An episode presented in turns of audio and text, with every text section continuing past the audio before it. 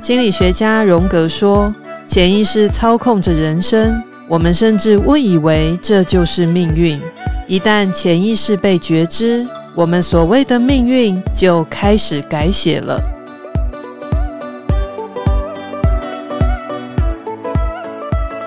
这里是潜意识老实说，让我们一起探索潜意识，改变你的生命吧。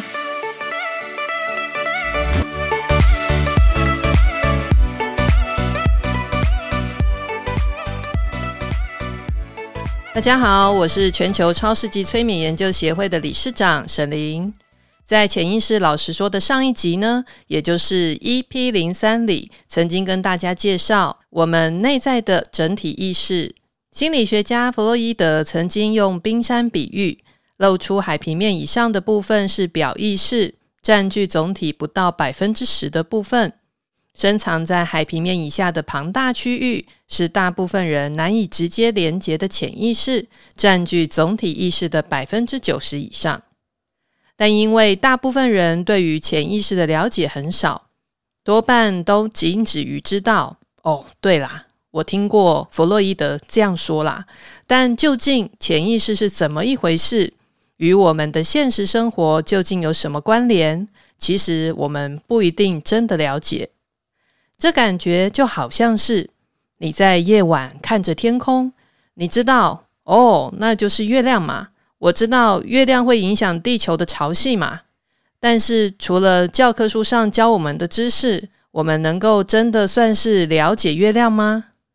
只怕是，即使人类目前对月球最先进的研究团队，都未必能了解多少，更何况是我们呢？所以，哦，我知道月亮啊。这个感觉就好像大家会说：“哦，我知道潜意识啊。”但我们在实际生活中有想要愿意多花一点时间了解潜意识吗？这是我觉得非常可惜的事，因为我们其实只要透过正确的方法，就能够亲近、认识自己的潜意识，只是很少人重视，也很少人在讨论而已。二三十年前，台湾社会并没有很多人重视运动与健身，但是近十年来，在许多癌症重症人数不断攀升，大家的身体保健意识开始觉醒，开始出现很多的健身房、健康的饮食餐厅，网络上也有非常多的健身资讯，健身开始成为一个很时尚、很潮的生活流行，大家开始重视身体的健康，当然是一件好事。但是我也不免思考着，那心灵呢？我们对心灵也会开始重视吗？我们也愿意把每周花在健身房做运动的时间，完全对等的放在心灵的健康上吗？我们上网搜寻身体健康资讯，也分享给我们爱的人，因为我们希望我们爱的人身体健康。但是这些，我们在心灵健康上有同样这样做吗？我常常听到大家都说身心要平衡，但我们在现实生活中真的有公平对待我们的身体与心灵吗？还是因为心灵好像看不到也摸不着，所以我们就直接忽略了呢？希望我们不要重复之前的道路，不要等到很多人重病了，大家才开始意识到身体健康的重要。不需要等到很多人的心灵生病了，才开始意识到心灵健康的重要性。你知道，在民国一零五到一零七年间，台湾一年就有四十万人因忧郁症就医吗？世界卫生组织更在二零二零年认定，全球数十亿人口最严重的三大疾病，第一个是心血管疾病，第二个是忧郁症，第三名是艾滋病。其中，忧郁症甚至超越艾滋病。如果我们继续忽略心灵，不知道未来会如何演变呢？所以，为什么会有“心灵老实说”、“潜意识老实说”的系列节目？我们便是恳切的盼望大家能开始重视自己的心灵健康，多多关心自己的心灵。我们也会陆续分享重要的心灵观念，与如何帮助自己心灵健身的方法。如果您也认同我们的理念，也请您帮助我们分享这个频道，我们会非常感谢您的。今天我们这一集呢，就要来跟大家分享一些很有趣的科学实验。透过这些科学与医学上的实验结果，你也许会惊讶的发现：哇哦，原来潜意识这么神奇，这么有趣！原来我的潜意识的力量有这么大呀！早在两千零四年的时候，法国科学与生活杂志就发表了几个令人跌破眼镜的科学实验结果。在分享第一个科学实验前，我想先问大家一个问题：你觉得如果不麻醉，能顺利开刀或拔牙吗？在我以前还不了解潜意识之前，如果有人告诉我可以用催眠麻醉，我会觉得这个人八成是疯了，要么就是脑子坏了，怎么可能不麻醉就手术啊？如果真的这样做，那应该是惨绝人寰的酷刑吧？但是我告诉各位，法国科学与生活杂志第一个发表的实验结果是在比利时列日大学附属医院做的研究。有位医生帮一位六十岁的老人开刀摘除一个不小的皮下脂肪瘤时，从切除到缝合整个过程完全没有施打任何的麻醉，只借用一位催眠师使用催眠麻醉术。让这位老人在一小时的手术过程中没有感到一点点的疼痛哦。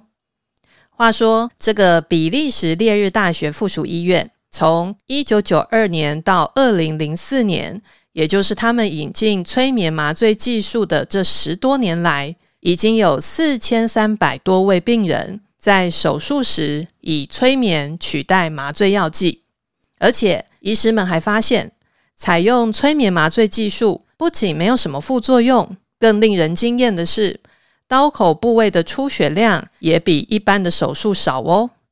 你说潜意识有多么神奇呀？再来，《科学与生活》杂志发表的第二个实验，是在美国俄亥俄州的克里夫兰诊所，生理学家指导一批志愿者闭上眼睛，运用想象力，想象自己只用一根小指头。去成功推动一个巨大的重物。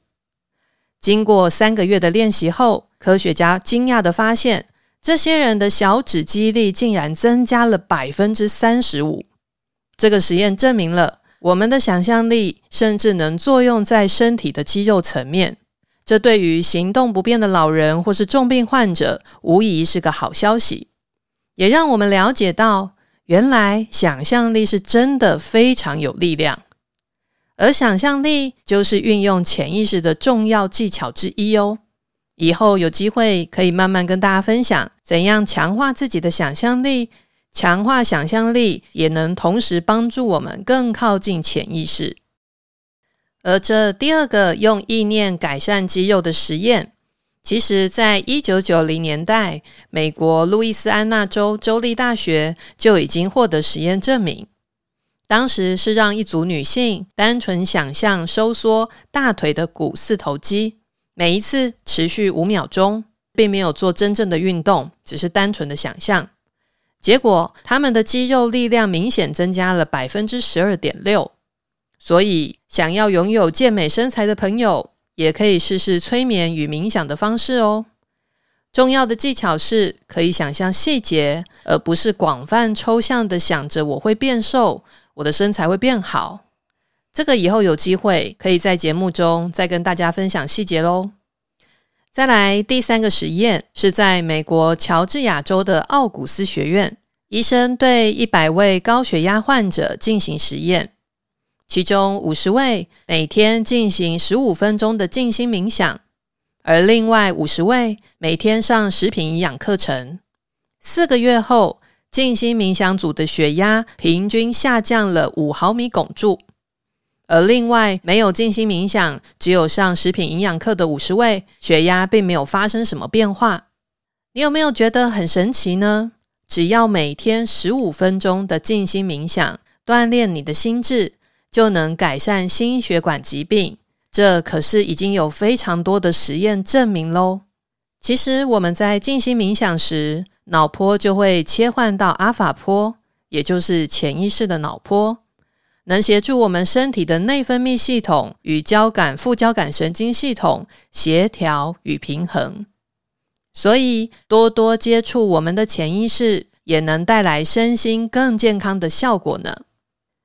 讲完《科学与生活》杂志发表的三个实验后，要来跟大家分享一个发生在美国的真实案例。一九八七年，在美国加州蒙特利公园举办的一场大型美式足球赛中，有四个观众开始忽然出现严重的恶心、呕吐的状况。现场请医生来看诊后，发现这四个人都喝了露台区的自动贩卖机饮料。主办者担心，如果机器受到污染，会有更多人受害，所以立即广播告诉全场的观众，不要买贩卖机的饮料，以免更多人食物中毒。但是主办单位万万没有想到，露台区四周的人们一听到广播之后，纷纷开始出现呕吐的现象，甚至有好几个人昏倒了。现场将近有两百人突然病得无法走动。加州当地紧急动员了五家医院的救护车抢救，总共将近有一百人接受住院治疗。但是贩卖机饮料的化验结果出炉后，却发现根本没有任何问题。当这个消息一对外公开后，那些原本看似食物中毒的人便很快康复了，本来已经要住院的人也就可以顺利出院了。不知道大家听完这个案例有什么感想呢？如果只是觉得啊，这是一群傻瓜，或是觉得啊，这不过就是安慰剂效应嘛，我觉得是有点可惜的。我自己是一个喜欢思考的人，也很重视自己的成长。我相信我们在生活中发生的人事物，甚至看到或听闻到的许多的故事。都可能可以成为滋养我们生命的养分，所以在看很多故事跟理论的时候，我都会思考这些人的想法与感受可能是什么呢？而这件事或这个说法或理论对我的生活有没有更实质上的意义或帮助呢？没错，这是所谓的安慰剂效应，没有错。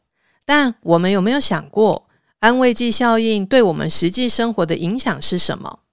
我们能否从中学到什么？甚至有没有可能借用它，让我们的生活变得更好呢？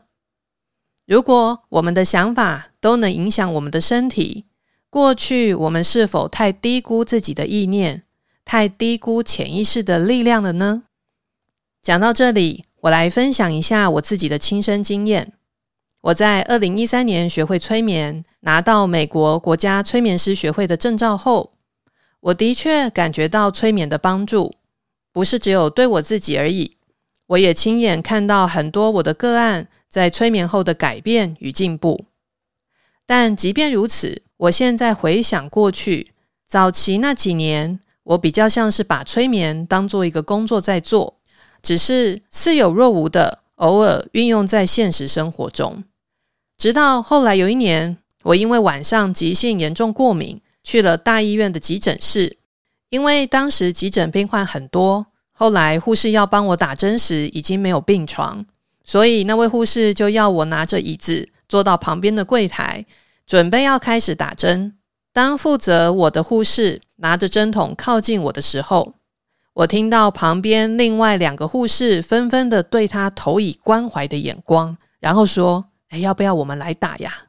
当时我听到之后，心中顿时觉得不大妙。该不会他是新手吧？还是他的技术不太好？但说时迟，那时快，他已经来到我的面前，并且准备要扎针了。所以我只好硬着头皮，默默祈祷能够很顺利的完成。但是天不从人愿，他的第一针失败了。我明显感觉到那个针头扎进肉里的厚实感跟扎实感，还有戳进肉里后的剧痛感。他索性拔出来之后，在我愣在那里还来不及反应时，第二针又来了。妈呀！我的手背因为这两针都要痛死了。从小到大的打针都没有这么痛过。我当场已经顾不得面子的问题，大声的喊：“妈呀，痛死我了！”护士小姐看到我的反应，终于不好意思的放下针筒。旁边一位护士赶快过来接手，非常快速与顺利的打针完成。这第三针根本没有那么痛呀。后来我从急诊室走到外面等候区的椅子上休息，整个人被前面两针的剧痛感持续侵袭着。想必当时我的脸已经痛到扭曲，我内心就像海上的大浪翻滚着。我心里想：怎么会这么痛呀？到底是要痛多久呀？而且怎么越来越痛啊？但是顿时我忽然想到，不对呀，我是一个催眠师，我不是知道催眠可以止痛吗？我为什么不赶快现在做呢？我马上闭上眼睛，开始专注在呼吸，拉长每一个呼吸。并想象每一个吸气都吸入很多的麻醉药，随着每一个吐气，想象这些麻醉药都往最痛的地方移动。令我惊讶的是，大概不到五秒钟的时间，我瞬间觉得不痛了。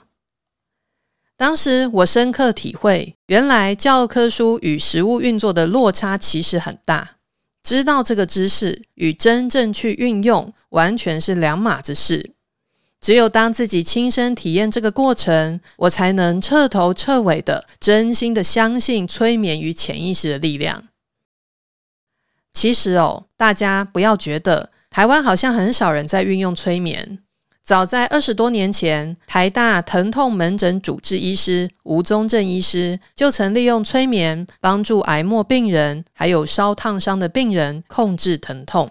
吴医师年轻时在宜兰博爱医院。担任住院医师，那时不像现在有自控式的麻醉止痛仪器，癌末病人只能忍痛度过生命最后的日子。那时他曾教导一位末期胃癌病人练习自我催眠，止痛效果比吗啡还要好，病人不用再吃止痛药，也不用继续住院，还可以自己上街买东西，回到家里度过生命中最后一个星期。吴医师说，百分之八十以上的人都可以透过催眠缓解疼痛与不适，只要能够注意力集中，照着催眠指令，透过想象就能进入催眠状态。病人在催眠状态就会感觉到舒服许多。所以呀，如果你对催眠的印象还停留在早期的催眠秀或电影里面演的可怕情节，那真的就落伍了。近二十多年来，国外已经有非常多的医学研究证实催眠可以应用在临床。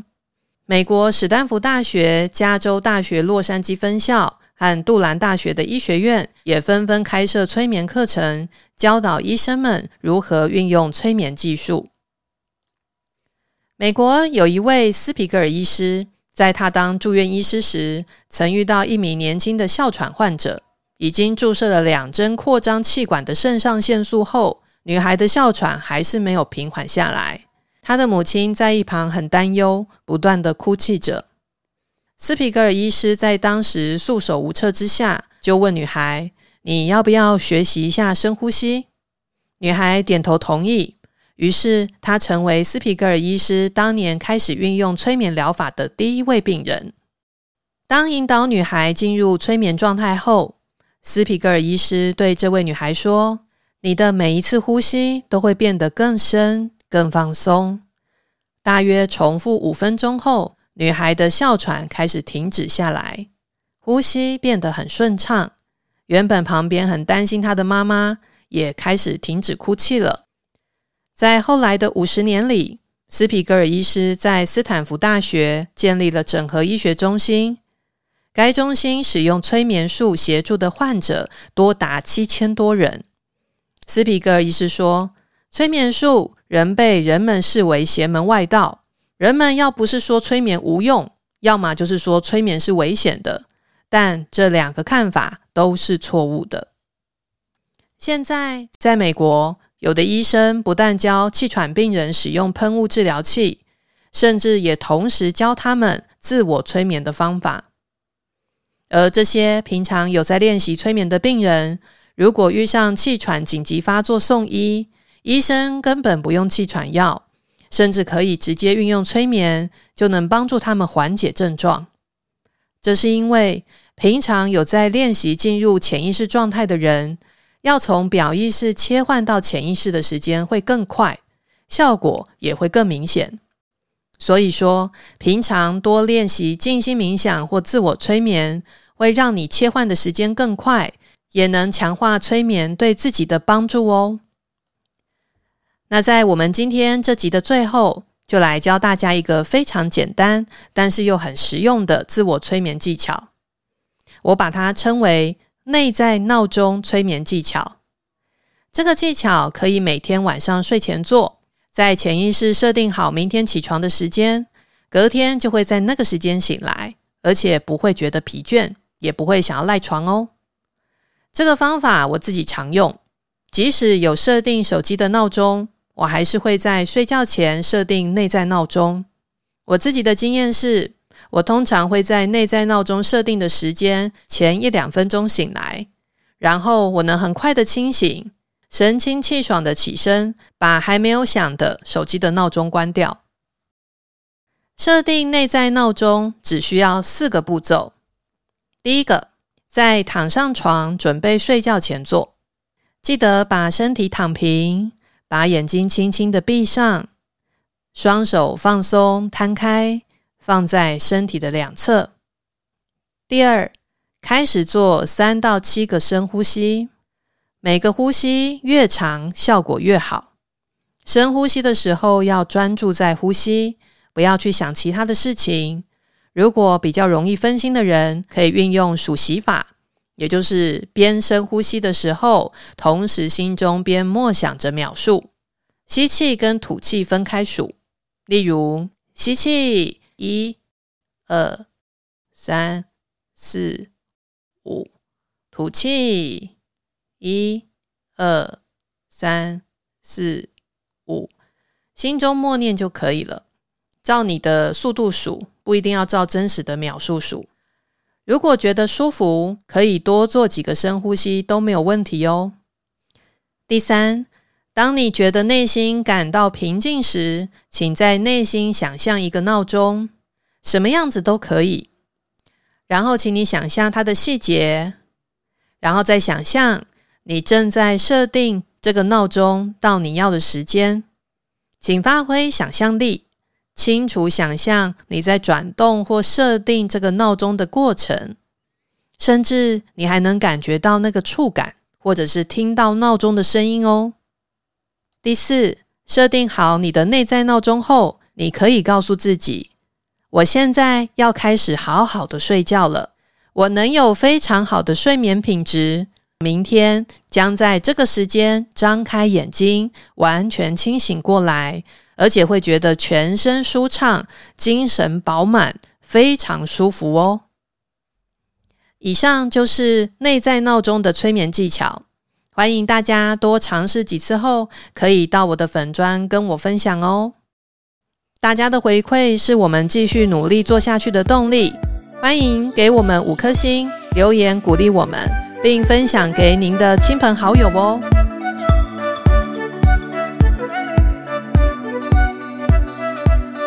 每个月的第三周周一，欢迎您准时收听《潜意识老实说》。